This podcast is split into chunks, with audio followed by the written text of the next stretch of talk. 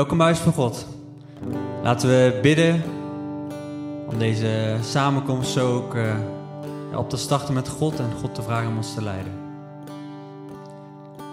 Vader Heer, dank u wel voor deze kans weer om u te ontmoeten. En om voor u te zingen en u te prijzen en u te danken, Heer. Dank u dat u u kennen en ja, dat u ons getrokken heeft. En dat u ja, het grootste offer voor ons heeft gegeven, Heer. Willen u danken, Heer, ook met dit lied. Want u bent de enige die redt, Heer. In Jezus' naam. Amen.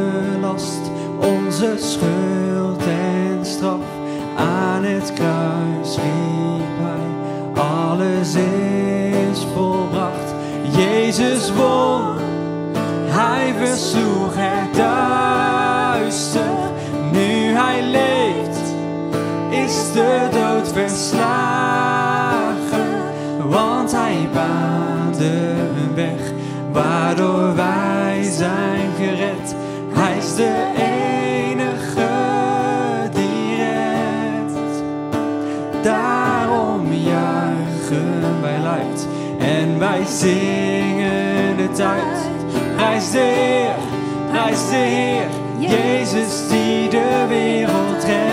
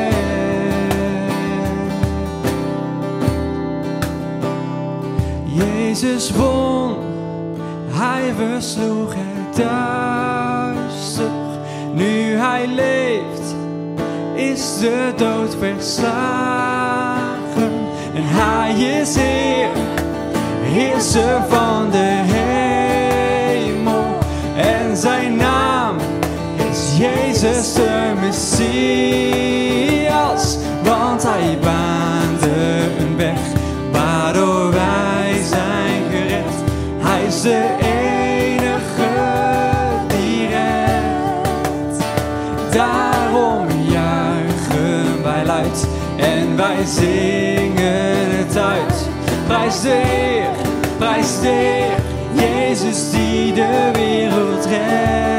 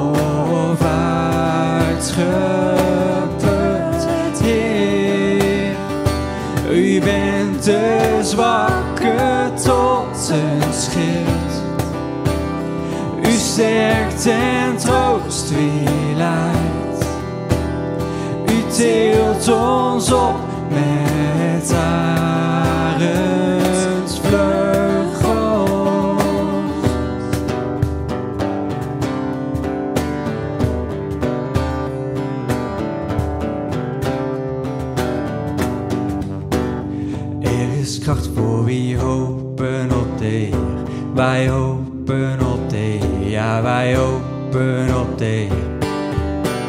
Nieuwe kracht als wij hopen op de. Wij hopen op de ja wij hopen op de. De God die troont voor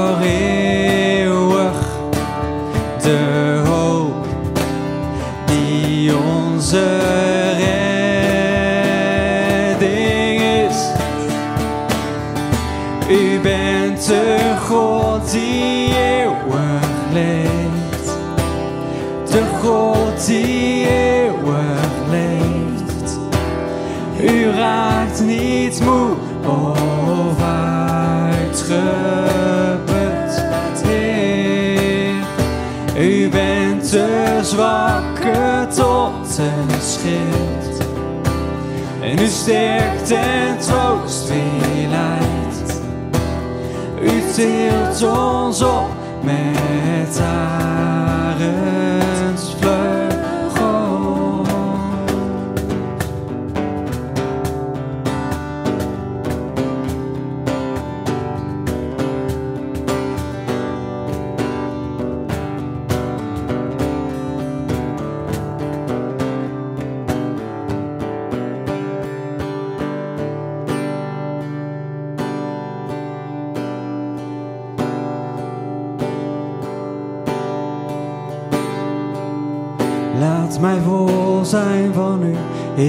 Dag die voor me ligt. Laat me sterk zijn als ik voor mijn taken sta. Laat de keuzes die ik maak op uw glorie zijn gericht.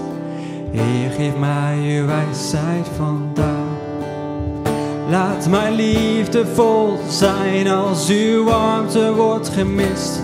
Laat mij scherp zijn als de waarheid wordt verdraaid. Laat mijn daden mogen spreken als een goed getuigenis. Heer, geef mij uw wijsheid vandaag. Ik kan niet zonder u. Niet zonder uw licht.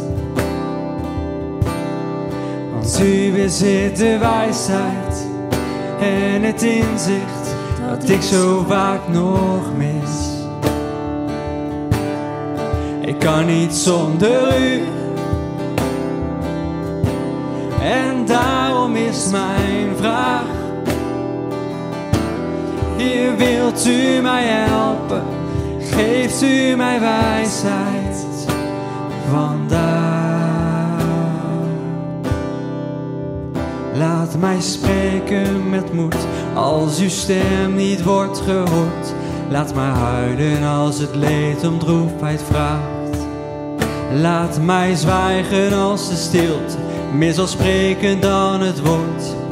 Heer, geef mij uw wijsheid vandaag. Laat mij wachten op u, ook als de stilte even duurt.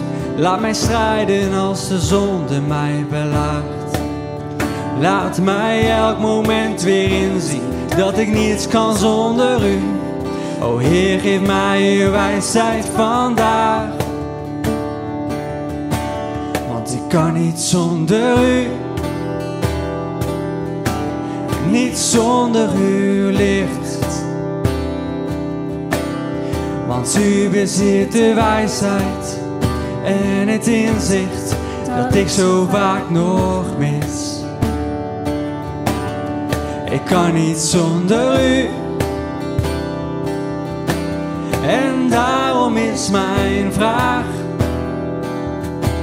Heer, wilt u mij helpen? Geeft u mij wijsheid vandaag? Oh, waar ik ook ben en wat ik ook doe, u bent altijd bij mij, God van.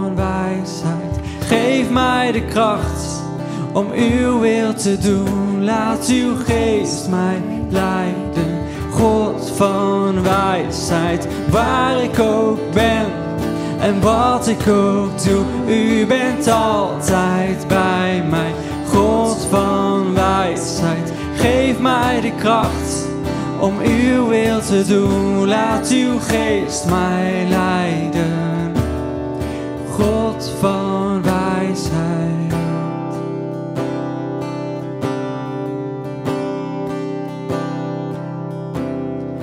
kan niet zonder u, niet zonder uw licht. Want u bezit de wijsheid en het inzicht dat ik zo vaak nog mis. Ik kan niet zonder u. En daarom is mijn vraag. Heer, wilt u mij helpen? Geeft u mij wijsheid vandaag? Oh Heer. Heer, wilt u mij helpen? Geeft u mij wijsheid vandaag? Heer, wilt u mij helpen? Geeft u mij wijsheid vandaag?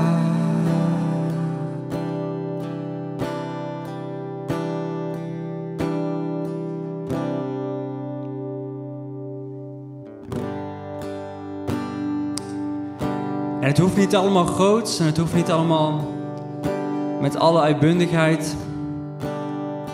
Maar juist als we zo in bescheidenheid en ja, misschien ook kwetsbaarheid bij God kunnen komen. Dat is wanneer het, wanneer het echt wordt. En met dit nummer zingen we ook eigenlijk uit dat we ook uitzien naar ja, het, het echt willen zijn. Het niet nep willen voordoen, maar dat we gewoon in alle simpelheid gewoon bij God komen en gewoon aan God vragen of Hij ons wil leiden. Laten we zingen.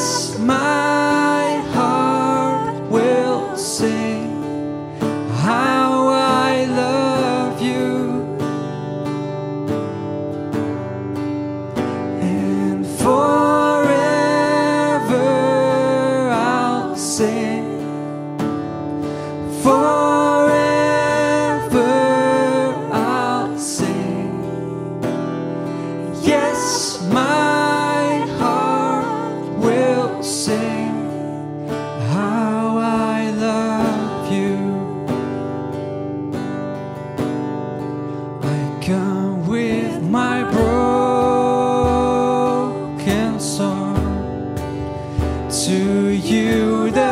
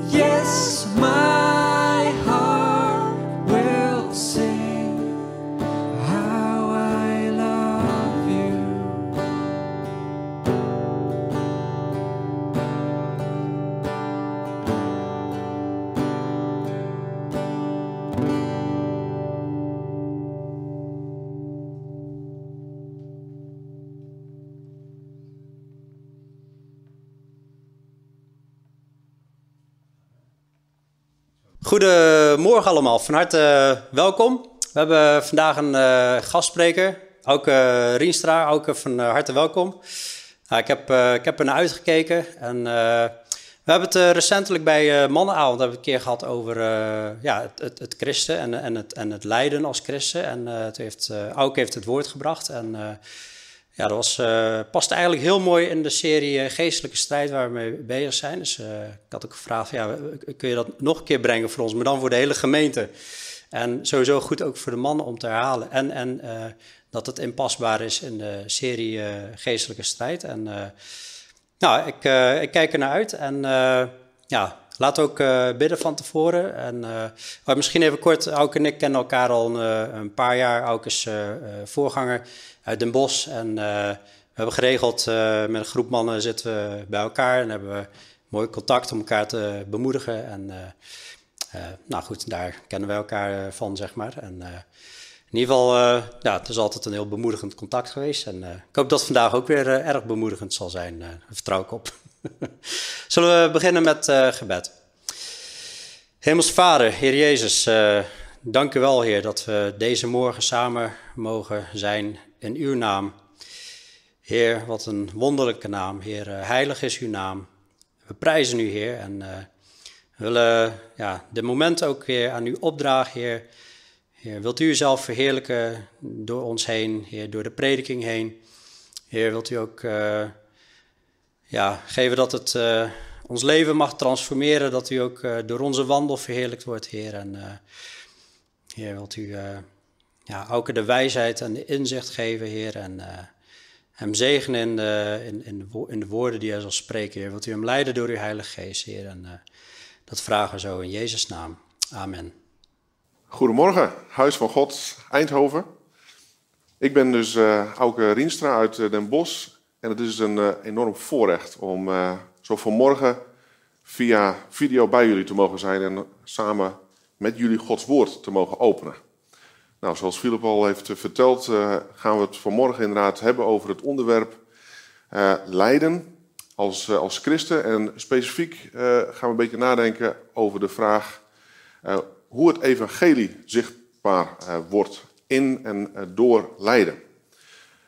Nou, nogmaals, het is een voorrecht om, uh, om zo bij jullie te zijn. En ik, uh, ik zie er ook naar uit om uh, zo samen Gods woord te openen, te mogen lezen en ook daarin bemoedigd te mogen worden.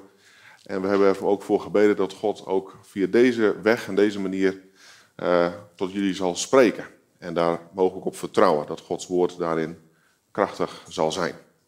Um,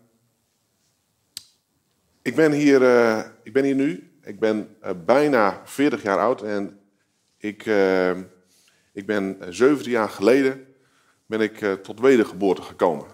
Dus ik ben nu 17 jaar christen, waarvan ik er 11 jaar in een, in een bediening Gods woord mag, mag prediken en het evangelie mag verkondigen. Maar ik wilde vanmorgen eigenlijk met een hele basic vraag beginnen. Want wat is het evangelie? Wat is het evangelie? Denk er eens een paar seconden over na. Wat is het evangelie? Wat komt er in je gedachten nu op? Wat, wat is het evangelie als je het in twee zinnen zou mogen uitleggen?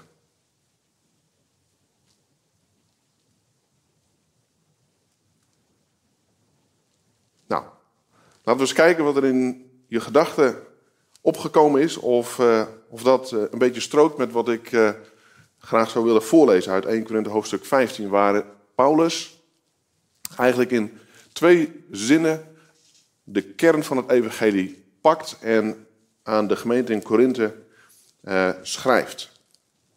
En het is alleen al, al uh, belangrijk om gewoon even te beseffen dat Paulus het evangelie dus omschrijft en beschrijft aan een bestaande gemeente. Het is dus goed en dus nodig als christen om het evangelie met regelmaat te horen. Nou, in 1 Korinthe hoofdstuk 15, de eerste vier versen. En jullie kunnen meelezen op de, op de beamer. Dan schrijft Paulus daar zo. Verder maak ik u bekend, broeders, het evangelie. Dat ik u verkondigd heb, dat u ook aangenomen hebt, wanneer u ook staat. Waardoor u ook zalig wordt als u eraan vasthoudt, zoals ik het u verkondigd heb. Tenzij dat u tevergeefs geloofd hebt. Want ik heb u ten eerste overgeleverd, geleverd, wat ik ook ontvangen heb. Dat Christus gestorven is voor onze zonden, overeenkomstig de schriften. En dat hij begraven is en dat hij is opgewekt op de derde dag, overeenkomstig de schriften. Hier geeft Paulus aan wat de kern van het evangelie is. En de kern van het evangelie heeft er alles mee te maken dat Jezus voor jou en mijn zonden een gruwelijke dood gestorven is. Maar ook dat hij weer is opgestaan uit de dood, waarmee hij de macht van de zonde, waarmee hij de macht van Satan en waarmee hij de macht van de dood heeft overwonnen. Dat is de kern van het evangelie. En deze kern laat twee elementen daarin ook zien. En dat is vandaag de dag eigenlijk belangrijk om daarbij stil te staan, omdat ik steeds vaker merk dat uh, er, een, er, eigenlijk een, een, eh, een accent komt te liggen op één van de twee elementen. Maar beide elementen spelen een enorme belangrijke rol. Het eerste element is de reden waarom Jezus moest sterven. Dat heeft alles te maken met onze zonde, maar het heeft nog veel meer te maken met Gods heiligheid, met zijn grootheid, met zijn almacht, met wie God is en hoe zonde daar niet bij past en niet bij kan zijn. Dus het heeft te maken met Gods heiligheid, met zijn rechtvaardigheid, dat er een offer nodig is om voor de zonde te betalen. En het andere element is Gods liefde, Gods genade, dat Hij zelf door zijn zoon die prijs betaald heeft. Maar beide zijn belangrijk. En als je één van deze twee weghaalt, dan blijft er een half evangelie over wat geen evangelie meer is. Dat is de kern van het evangelie. En de volgende vraag die daarbij belangrijk is, is als we het dan over het evangelie hebben, als we het hebben over gemeente zijn, over christen zijn, wat krijg je dan in de eerste plaats door het evangelie? Wat bewerkt het evangelie in de eerste plaats voor jou en voor mij? Is het verlossing? Is het vergeving? Is het rechtvaardiging? Is het een nieuw plan voor je leven? Nou, al deze dingen zijn waar en al deze dingen horen bij het evangelie. Maar het zijn allemaal middelen om je terug te brengen bij God. En we lezen daarover ook van Paulus in 2 Korinther hoofdstuk 5, vers 18 tot met vers 21. Die staat ook voor jullie op de beamer. Want Paulus die schrijft daar iets en dan, en dan schrijft Paulus daar in hoofdstuk 5, vers 18 tot en met vers 21. En dit alles is uit God, die ons met zichzelf verzoend heeft door Jezus Christus en ons de bediening van de verzoening gegeven heeft. God was het namelijk die in Christus de wereld met zichzelf verzoende en aan hen hun overtredingen niet toerekende en hij heeft het woord van de verzoening in ons gelegd. Wij zijn dan gezanten namens Christus, alsof God zelf door ons smeekt. Namens Christus smeken wij, laat u met God verzoenen. Want hem die geen zonde gekend heeft, heeft hij voor ons tot zonde gemaakt, opdat wij zouden worden gerechtigheid van God in hem. Nou, hier wordt heel veel gezegd, maar ik wil graag twee dingen hier uit, even naar voren uh, eruit lichten. En het eerste is, is dat het evangelie alles te maken heeft met de verzoening met God zelf. Dus verlossing, vergeving, rechtvaardiging zijn allemaal middelen om jou en mij te verzoenen, weer terug te brengen bij God. Dus wat is er primair in het evangelie? Wat krijgen wij primair als we het over het evangelie hebben? We krijgen God zelf. Jij krijgt God zelf in jouw leven. Jij krijgt weer een relatie met God door het evangelie. Dus het zijn middelen om je met God te verzoenen. Dus dat is waar het evangelie in de eerste plaats om gaat. Verzoening met God zelf. Maar in deze verse lees je ook iets heel bijzonders. Dat Paulus daarin in schrijft en daarbij aangeeft naar de gemeente in Korinthe, dat jij en ik, als we nu christen zijn, als jij christen bent, dat je nu een gezant bent van God om deze boodschap van een verzoening te vertellen en te verkondigen. En dan vind ik het zo krachtig dat Paulus daar zo schrijft, alsof God door jou en mij heen, naar de mensen om ons heen, die hem nog niet kennen, die het evangelie nog niet ontvangen hebben, dat God door jou en mij heen smeekt. Dus het is God, het is God die door jou en mij heen werkt en als ik daarover nadenk, dat God naar de mensen, bij wijze van spreken naar mijn, naar mijn buurman, naar mijn collega, naar mijn sportvriend of vriendin, aan het smeken is. Laat je alsjeblieft met mij verzoenen. Dat betekent het om een gezant te zijn van God. Dat God door jou heen aan het smeken is naar de ander toe. Laat je alsjeblieft verzoenen met mij. Nou, we hebben het even gehad dus over het evangelie. Wat de kern van het evangelie is, wat je in eerste plaats door het evangelie krijgt. Maar we zouden het vanmorgen gaan hebben over hoe wordt dit evangelie, hoe wordt dit evangelie nu zichtbaar in en te midden van lijden? Hoe kan dat nu zichtbaar worden? De redding door het offer van Jezus en dat we verzoend zijn met God en dat je God in de eerste plaats krijgt. Nou, ik wil daarvoor in de eerste plaats naar het verhaal gaan in het Oude Testament, het verhaal van Job. Nou, de meeste van jullie kennen het verhaal van Job. En toch wil ik daar eens even iets, iets dichter bij stil gaan staan. Met name bij Job hoofdstuk 1 en hoofdstuk 2 wil ik een aantal versen met jullie daarin lezen. Want daarin wordt nou heel krachtig uh, uh, zichtbaar hoe het evangelie, zelfs in het Oude Testament, in het verhaal van Job, al zichtbaar wordt. Nou, ik lees even in eerste instantie even Job 1, hoofdstuk 1, vers 1. En Job, die wordt daar even geïntroduceerd wie Job is. En dan staat er, er was een man in het land Uz. Zijn naam was Job. En die man was vroom en oprecht. En hij was godvrezend en keerde zich af van het kwaad. Hier wordt Job even neergezet. En dan gaan de volgende versen gaan verder hoe God Job gezegend heeft met heel veel eigendommen, met heel veel bezittingen. Maar er wordt ook iets verteld over hoe Job met zijn gezin en met zijn kinderen omgaat. Dus Job heeft ontzettend veel bezittingen gekregen van, van God. God heeft hem bijzonder gezegend. En God heeft hem ook gezegend met tien kinderen, zeven zonen en drie dochters. En als we het verhaal dan even verder oppakken, in vers 8 van hetzelfde hoofdstuk, dan lezen we iets bijzonders. Want dan gebeurt er iets in de hemelse gewesten, zouden we kunnen zeggen. En dan, dan lezen we vanaf vers uh, uh, 8 het volgende. Nou, ik moet nou even iets daarvoor vertellen. Want we zien hier, voordat we gaan lezen, dat uh, God in de hemelse gewesten eigenlijk plaatsneemt en dat iedereen daar zo zich verzamelt bij, bij God en dat we dan het volgende zien gebeuren.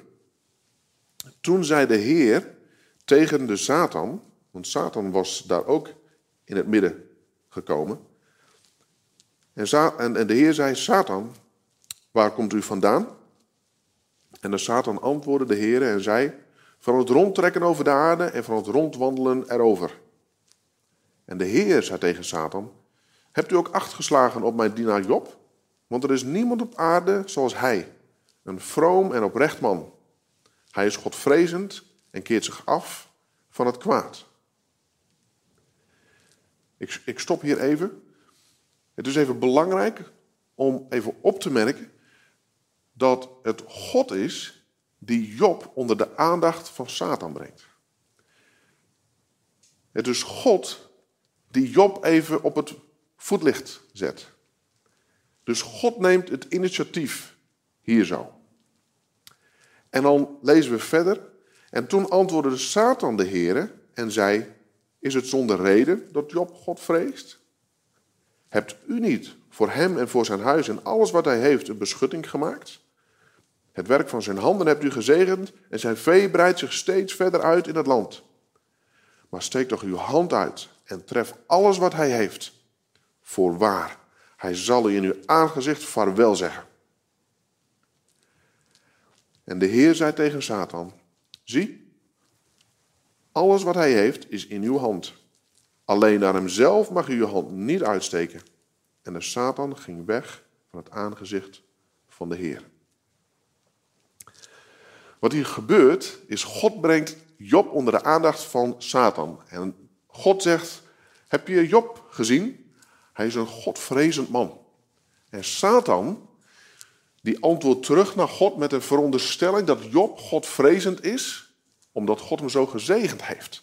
Met vele bezittingen, met een gezin, met kinderen. En God geeft Satan toestemming, oké, alles wat hij heeft, doe ermee wat je wilt. Alleen raak Job zelf niet aan. En dan zien we dat Satan met zijn verwoestende werk komt. En dat kun je thuis lezen in de volgende verse. Dat de ene calamiteit naar de andere, die wordt gerapporteerd aan Job. En de ene boodschapper, die is nog niet klaar met het vertellen hoe alle kamelen zijn beroofd en al zijn dienaren zijn omgebracht door de Galdeeën of door een andere groep rovers. Hoe een hele kudde schapen met alle uh, herders die daarbij waren, van, van, met vuur uit de hemel verteerd worden. Tot hoe Jobs kinderen, alle tien, in één keer omkomen bij het in elkaar storten van het huis waarin alle kinderen samen waren gekomen om een feest te vieren. En dan lezen we iets bijzonders. Hoe Job met al die boodschappen omgaat. Want Job die krijgt de ene na de andere slecht nieuwsboodschap. Hij raakt al zijn bezittingen kwijt. En de laatste boodschap is dan dat al zijn kinderen zijn omgekomen. En dan lezen we in hoofdstuk 1, vers 20 tot en met 22, lezen we dan Jobs reactie.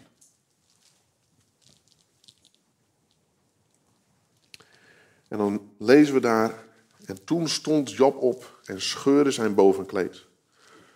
Schoor zijn hoofd, viel op de aarde en boog zich neer.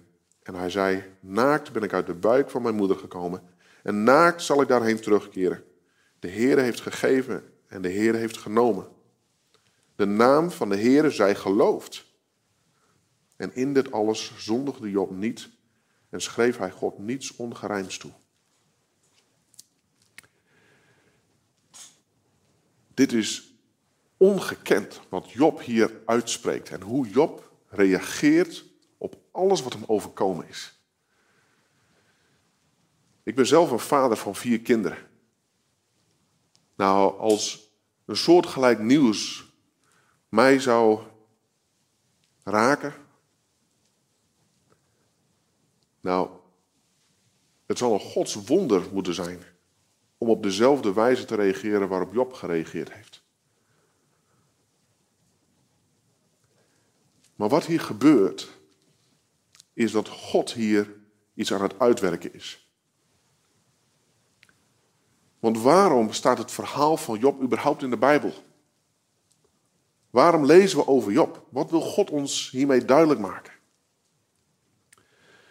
Ik denk dat God in ieder geval een van de doelstellingen van het verhaal en, de geschiedenis van Job is dat God met de kwade bedoelingen van Satan een heel krachtig punt wil maken.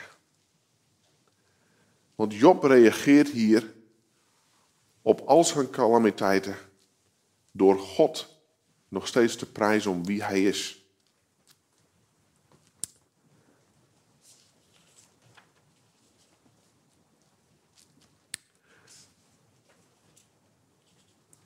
En het punt wat God aan het maken is, is dat God Satans kwade bedoelingen gebruikt om te bewijzen dat God zelf genoeg is. Zoals we dat gelezen hebben. We zijn verzoend met God. Dat is de kern van het evangelie. Dat je verzoend bent met God. Je krijgt God. En de vraag is, is hij genoeg? Is God genoeg? Ook als het moeilijk is. Ook als je lijdt. Ook als we samen zuchten in coronatijd. Is God genoeg? En Job geeft hier een reactie waarin God laat zien dat God genoeg is.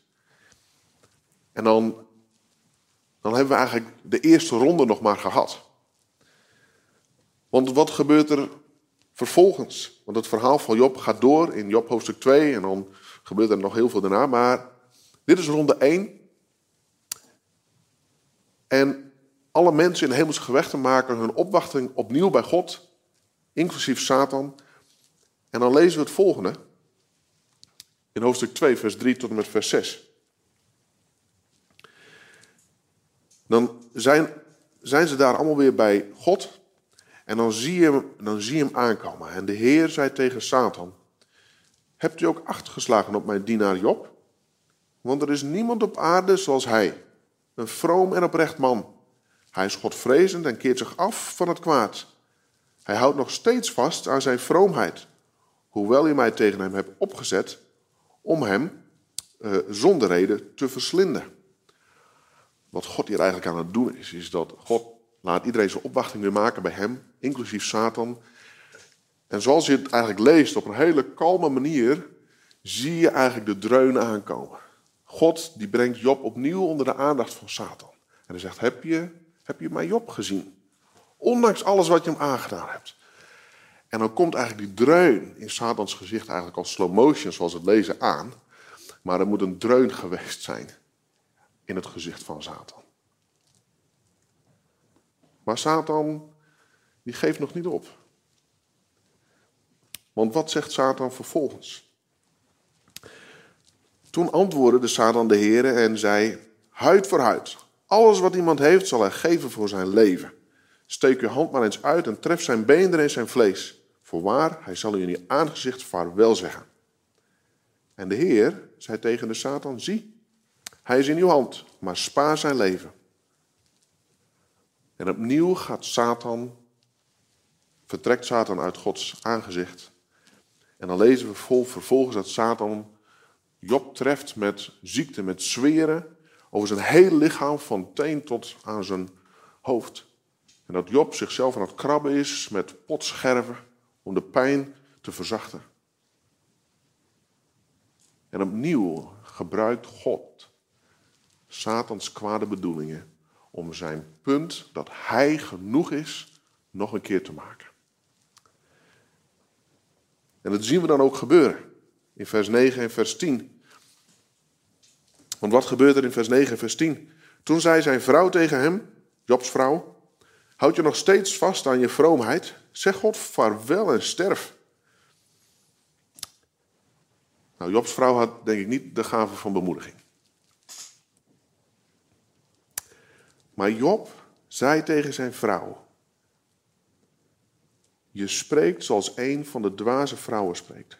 Zouden wij het goede wel van God ontvangen en zouden we het kwade niet ontvangen? En in dit alles zondigde Job met zijn lippen niet. Job bewijst Gods punt nog een keer. En ik ben ervan overtuigd dat het niet Job in zijn eigen kracht is, maar God werkt in en door Job heen om Gods punt nog een keer te bevestigen. En om Satan in die zin nog een keer een dreun in zijn gezicht te geven. Door te laten zien, God is genoeg. Je kunt alles van me afnemen. Zelfs mijn gezondheid. En dan nog zien we dat Job God prijst. En daarin bewijst dat God zelf genoeg is. Ik heb er voor mezelf hier zo nu onder gezet. In tijden van lijden wordt onze aanbidding getest. Ik weet niet hoe jouw leven er nu uitziet. Ik weet niet hoe je je nu voelt. Ik weet niet of je met lijden te maken hebt nu of niet.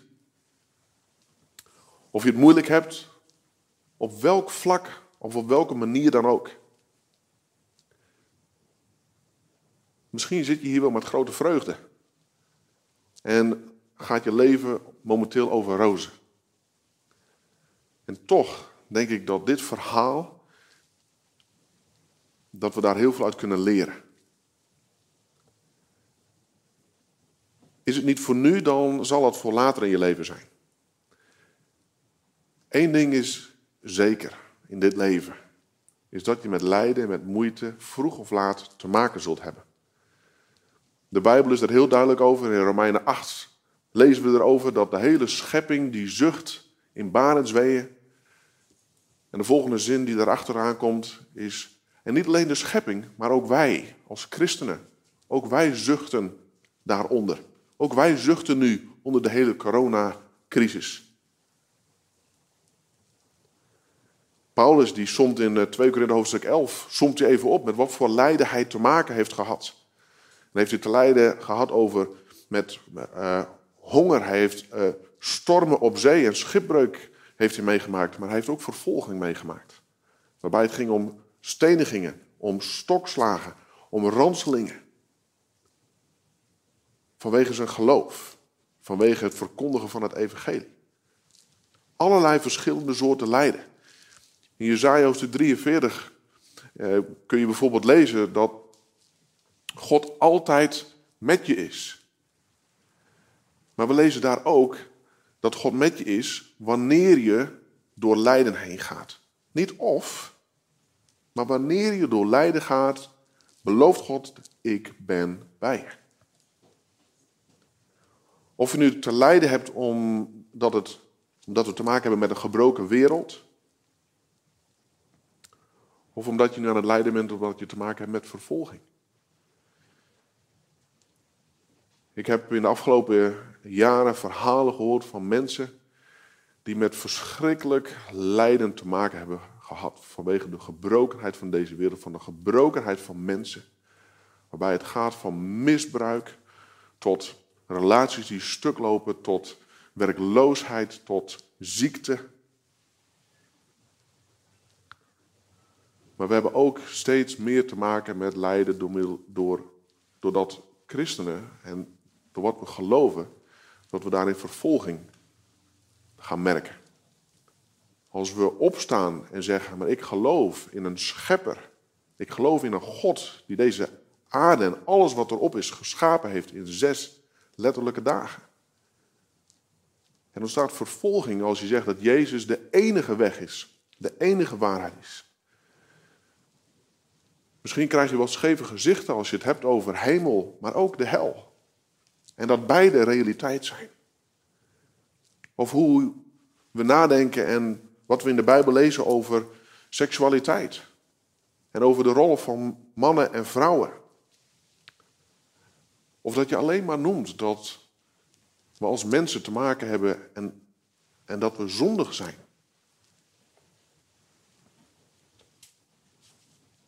Lijden door de gebrokenheid van deze wereld of lijden door vervolging.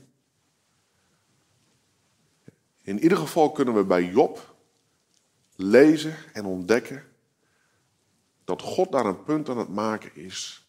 Dat God genoeg is. En dat is de eerste grote vraag. Als je het evangelie ontvangen hebt, is God genoeg?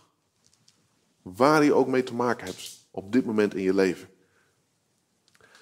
Paulus die schrijft daar ook nog iets over in 2 Korinthe hoofdstuk 4. En dan gaan we als laatste stuk nou even ietsje langer bivakeren.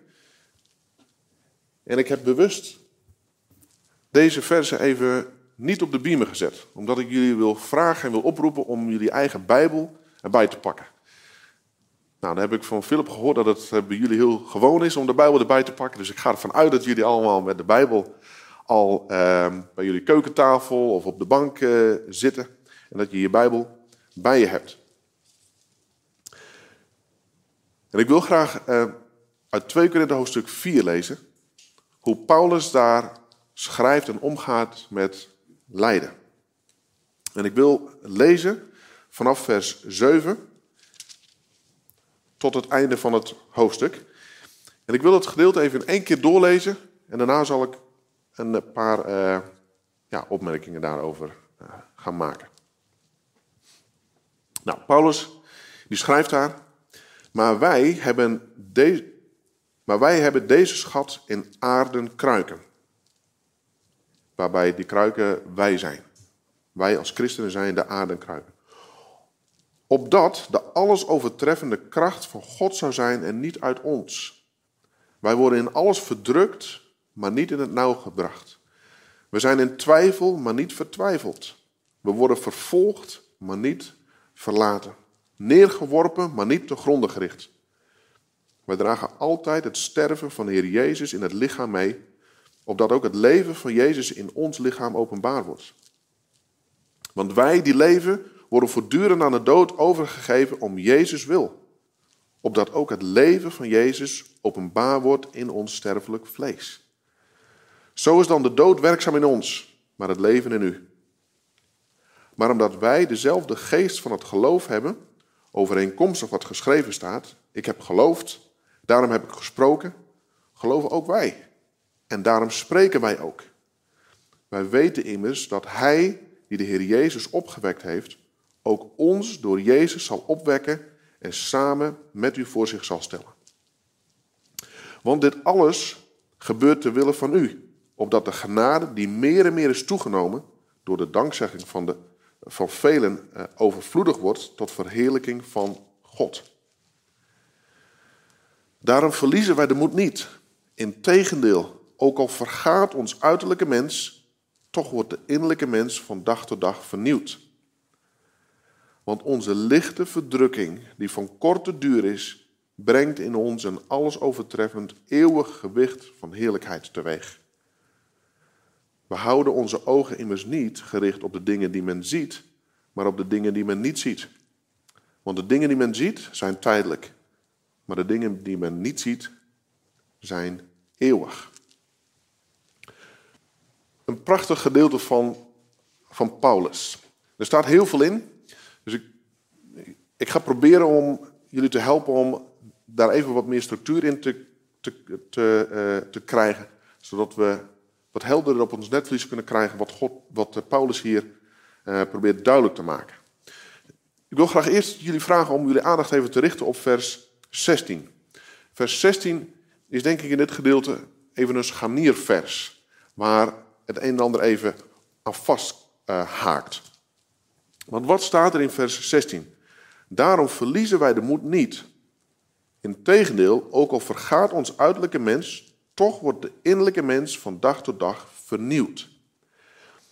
Nou, we zien hier uh, eigenlijk twee dingen in dit vers naar voren komen. Er wordt in het vers iets gezegd wat we allemaal willen. En er wordt in dit vers iets gezegd waar we allemaal moeite mee hebben. Wat we allemaal willen, is dat we het gevoel hebben: ik verlies de moed niet.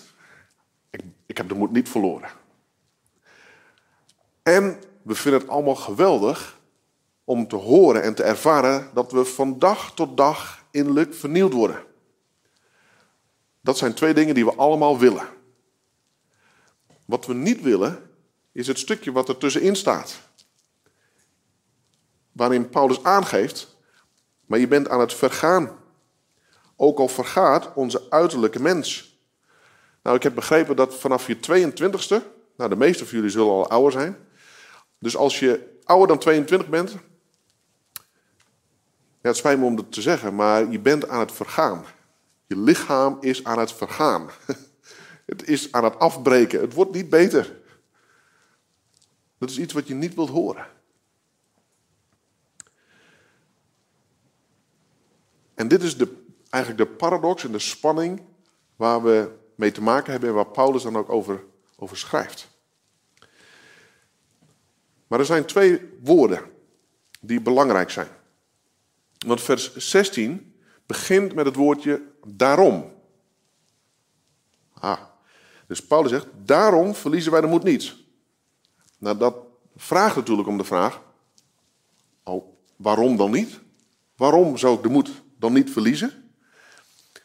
En we gaan straks bij vers 17 zien we eenzelfde soort, eh, soort woord naar voren komen, want daar wordt dan gezegd want. Maar daar gaan we straks nog even over, over nadenken. Eerst gaan we de vraag beantwoorden, waarom verliest Paulus de moed dan niet? Waarom hoef jij de moed niet te verliezen? Nou, in de voorgaande versen geeft Paulus op zijn minst drie redenen aan waarom je de moed niet hoeft te verliezen, waar je ook mee te maken hebt. Nou, het eerste is in vers 7, het eerste vers. Paulus die schrijft maar wat, maar wij, eh, maar wij hebben deze schat in aarden kruiken. Opdat de alles overtreffende kracht van God zou zijn en niet uit ons. Nou, wat, wat Paulus hier zegt, want de vraag is even van, wat is die schat dan? Want wij zijn de aarde kruiken. Maar wat is de schat die nu in die aardekruik zit? Welke schat zit er nu in jou als je christen bent? Ik heb het eerder wel zo uitgelegd. De aardekruik is als een, als een tupperwarebak. Je bent een, stel jezelf voor, je bent een tupperwarebak. En je neemt een tupperwarebak mee naar een feestje en je zet er... En je, je propt die tupperwarebak helemaal vol met heerlijke, zelfgebakken brownies. En je zet het op tafel. Uh, bij de visite of, of uh, bij wie je ook bent. Nou, er zullen denk ik maar heel weinig mensen zijn die zeggen... Goh, wat heb jij een mooie tupperwarebakje meegebracht. De meeste mensen zullen zeggen: Wow, lekker, brownies. Mmm. De schat zit, hem, zit in het tupperwarebakje. De schat is niet het tupperwarebakje zelf. Jij bent niet de schat, maar de schat is in jou. Als je het evangelie kent en als je de Heer Jezus kent als jouw redder en als jouw verlosser en als jouw Heer. En die schat is het evangelie. Daar heeft Paulus het daarvoor over. Maar jij, ik, wij zijn dus die aardekruiken met die schat erin. Waarbij de focus, en dat is de, hele, dat is de bedoeling ook, dat de focus dus niet op jou en mij terechtkomt, maar op de schat. Het gaat om die brownies. Het gaat om de schat van het evangelie. Zodat en dat lezen we dan ook, opdat de alles overtreffende kracht van God zou zijn en niet uit ons. Nou, als je later voor jezelf thuis vers, 11, eh, eh, vers 10 en vers 11 ook nog eens even doorleest, dan zie je dat het, erop, dat het erom gaat. En dat is de reden waarom we de moed niet hoeven te verliezen. Het gaat niet om jou en mij. Maar we mogen in die aardeschatten die we hebben met alle scheuren en barsten die erin zitten, mogen we die schat laten zien. Die mag door ons leven, door alle scheuren en mag die schat gaan schijnen. En als dat gebeurt, dan zal dat duidelijk worden aan de mensen om je heen. Dat het niet om jou gaat, maar dat het om de overtreffende kracht gaat van God. Dat het om zijn heerlijkheid gaat. Dat het om hem gaat. En terwijl dat met de mensen om je heen gebeurt, ben je zelf de eerste die de zegen daarvan ontvangt. Omdat je hele leven in het teken staat van wie hij is. En als dat zo is, dan ben je veilig. Dan voel je je veilig. Onder welke omstandigheid dan ook.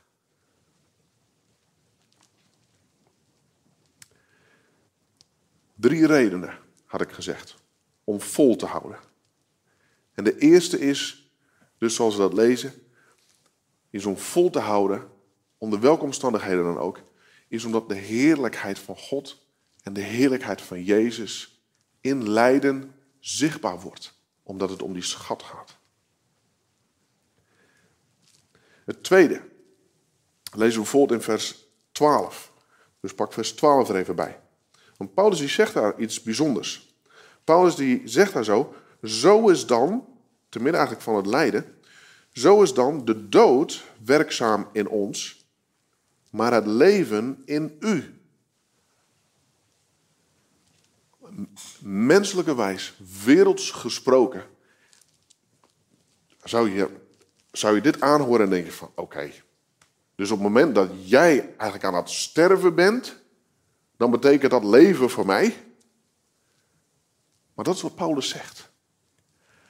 Want wat Paulus daarmee aangeeft, wat Paulus daarmee laat zien, is dat op het moment dat ik aan het afsterven ben, en ik laat daarmee die schat die in mij is, meer en meer aan de oppervlakte komen en meer en meer schijnen. En dat het duidelijker en duidelijker mag worden dat het om Hem gaat. Dat Hij degene is waar het allemaal om draait. Ook al sterf ik, dan betekent dat inderdaad dat het leven geeft aan de mensen om je heen. Omdat ze dan niet jou ontdekken, maar dat ze dan die schat meer en meer gaan ontdekken. Meer en meer gaan zien. En die schat is God zelf is het evangelie, is de goede boodschap die we mogen uitdragen en die we ook mogen laten zien. Ik zou bijna zeggen, juist in tijden waarin je lijdt. Juist in tijden waarin het moeilijk is. En het is, een, het is eigenlijk een Bijbels patroon. Dus een tweede reden om vol te houden is omdat lijden, en als het evangelie daarin meer en meer zichtbaar wordt, dat het ten bate is van de gemeente en van de mensen om je heen die nog tot geloof gaan komen. Niet iedereen zal tot geloof komen. God weet wie wel en wie niet. Maar het zal ten bate van hun zijn. Net zoals Jezus zelf, God zelf, geleden heeft tot in de dood. Ten bate van jou. Ten bate van jou. En dat moest door lijden heen gebeuren. Maar jij bent er nu bij gebaat. Dus hou vol. Laat het evangelie zien, ook als het moeilijk is. Tot opbouw en ten bate van de gemeente en van de mensen om je heen. En een derde reden om vol te houden, is omdat God kracht geeft. Omdat God in jou woont met de kracht van zijn geest. Want wat lezen we in vers, uh, in vers 8 en vers 9? Ik vind het eigenlijk, dit, dit, dit is denk ik wel typerend van Paulus, zoals hij hiermee omgaat. Want dan schrijft hij, wij worden in alles verdrukt. Dus we worden in alles verdrukt, maar zegt Paulus, we worden niet in het nauw gebracht. We zijn in twijfel, dus er worden allemaal vragen gesteld, we worden in twijfel getrokken, maar we zijn niet vertwijfeld. We worden vervolgd door heel veel mensen, maar we worden niet verlaten. Want God is altijd bij ons. We worden neergeworpen, maar niet te gronden gericht. Ja, soms krijgen we misschien best een klap. Maar als het gaat om hoe wij geestelijk standvastig mogen zijn en geestelijk sterk staan in het evangelie, zal het ons nooit knock-out slaan. Ja, soms gaan wij er onderuit. Maar zoals Paulus het hier zegt, soms worden we neergeworpen, maar we worden niet te gronden gericht. Het evangelie en die schat van God en de overweldigende kracht van God is sterker dan dat. Dus, het daarom, waarin Paulus in vers 6 zegt, daarom verliezen wij de moed niet. Hij geeft daar eigenlijk drie redenen dus om vol te houden. De eerste reden is, hou vol tot verheerlijking van God en Jezus. Laat die schat zien. Ten tweede, het is ten bate van de gemeente om vol te houden. om God te blijven dienen en te blijven prijzen. En ten derde, hou vol omdat God in jou woont en jou kracht geeft om weer verder te gaan. Maar dan wil ik nog eventjes naar het begin van vers, um, van vers uh, eh, 18, denk ik. Nee, vers 17. Want we hebben dan vers 16 gelezen, daarom verliezen wij de moed niet. Integendeel, ook al vergaat ons uiterlijke mens, toch wordt de innerlijke mens van dag tot dag vernieuwd. En dan vers 17 begint Paulus met want. En dan geeft Paulus een aantal redenen waarom uh, we de moed niet verliezen. Um, dus hij geeft daar drie, drie redenen. En dat is Dat is soms even moeilijk te zien en moeilijk te pakken. Maar het is zo krachtig en zo, zo mooi. Wat Paulus hier zo zegt. Want dan schrijft hij daar, want onze lichte verdrukking, die van korte duur is. Dus hij heeft het hier over een lichte verdrukking die van korte duur is. Dus waar je nu ook mee te maken hebt met welke moeite je misschien ook te kampen hebt of te kampen gaat krijgen. Paulus zegt hier, in het eeuwigheidsperspectief is het een lichte, tijdelijke verdrukking. Maar dan gaat Paulus verder.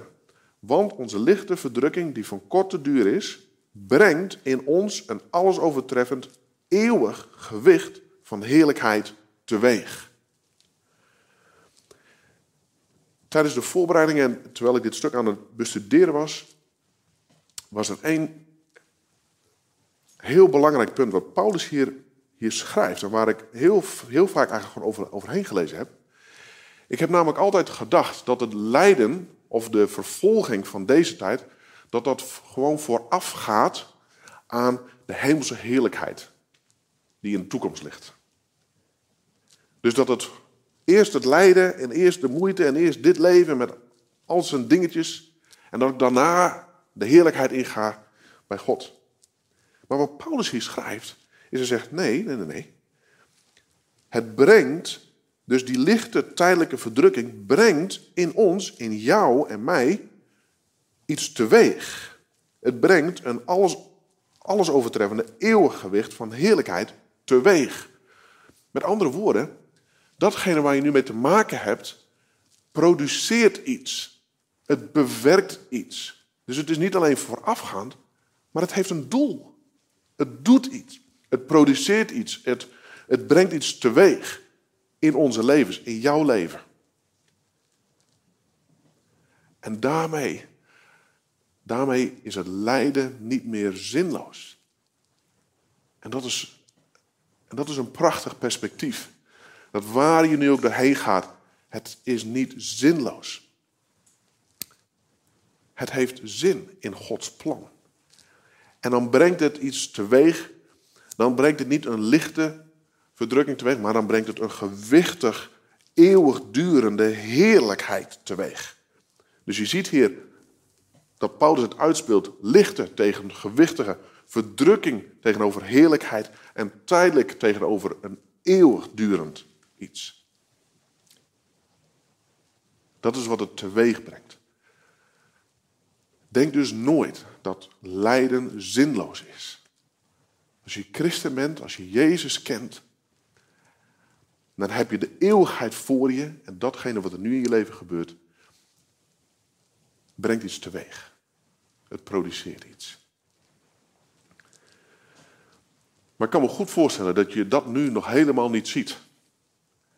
En Paulus, die beseft dat. En die schrijft dan in het laatste vers, schrijft hij dan ook. We houden onze ogen immers niet gericht op de dingen die men ziet, maar op de dingen die men niet ziet. Want de dingen die men niet ziet, of de dingen die men ziet, zijn tijdelijk, maar de dingen die men niet ziet, die zijn eeuwig. Paulus die zegt hier eigenlijk, ja natuurlijk zie je het nog niet.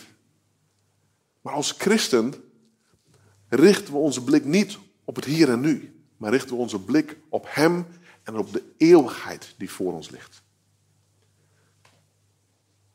Dus, wat is het doel en wat was het doel van het lijden van Paulus met alles waar hij doorheen gegaan is? Het was om Jezus daarin en te midden van het alles te verheerlijken. En dat het ten bate zou zijn van de gemeente.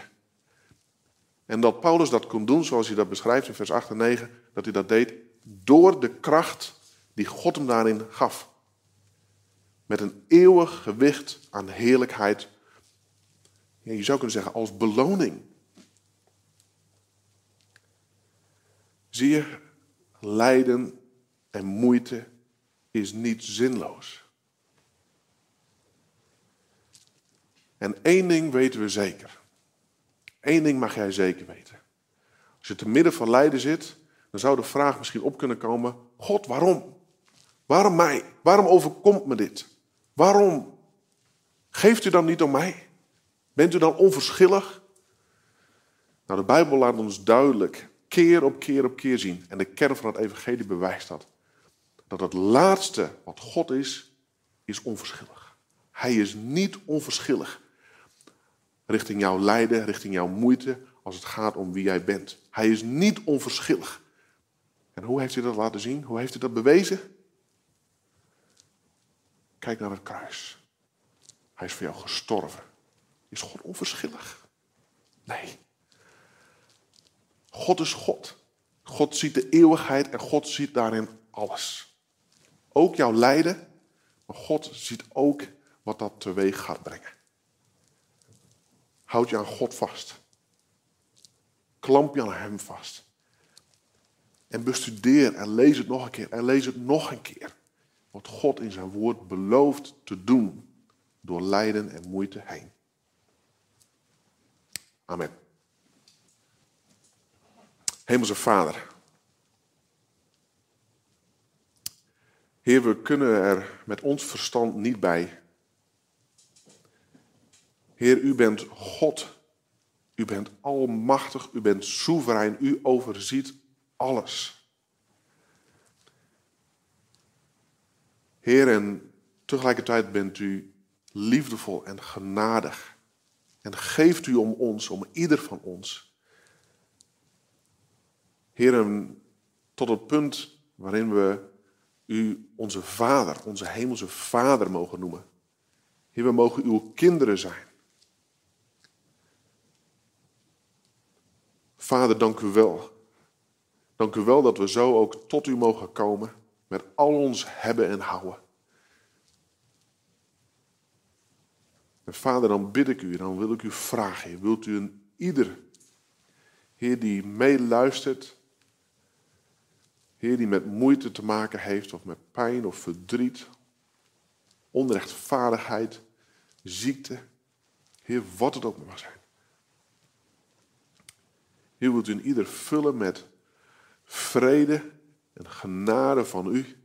Wilt u in ieder de kracht geven waar Paulus het over heeft, om vast te blijven houden aan u. Heer, zodat de schat die u ons gegeven hebt in onze aardepotten, dat die mag gaan schijnen. In alle omstandigheden. Vader, we mogen lezen van het verhaal van Job. Job, Job had het eeuwigheidsperspectief niet. Hij had het, in, hij had het eigenlijk wel. Maar hij wist niet wat u daar aan het doen was in zijn leven. In alle pijn die hem overkwam. Maar hij hield zich vast aan u. Heer, help ons om ons ook vast te houden aan u. Heer, wat is het dan bemoedigend om ook in het Nieuwe Testament door Paulus heen te mogen lezen. Heer, dat lijden niet zinloos is maar dat het iets teweeg brengt. Heer, en dat het, dat lijden, dat dat u kan verheerlijken. Dat het ten bate kan zijn van de gemeente tot opbouw. Dat we kracht van u mogen ontvangen. Heer, en dat we in uw woord mogen lezen. Heer, over de toekomst die we samen met u gaan hebben. Heer, wilt u in ieder zo sterken in wat hij of zij nodig heeft. Heer, u weet het, u overziet het, ook al overzien wij het niet.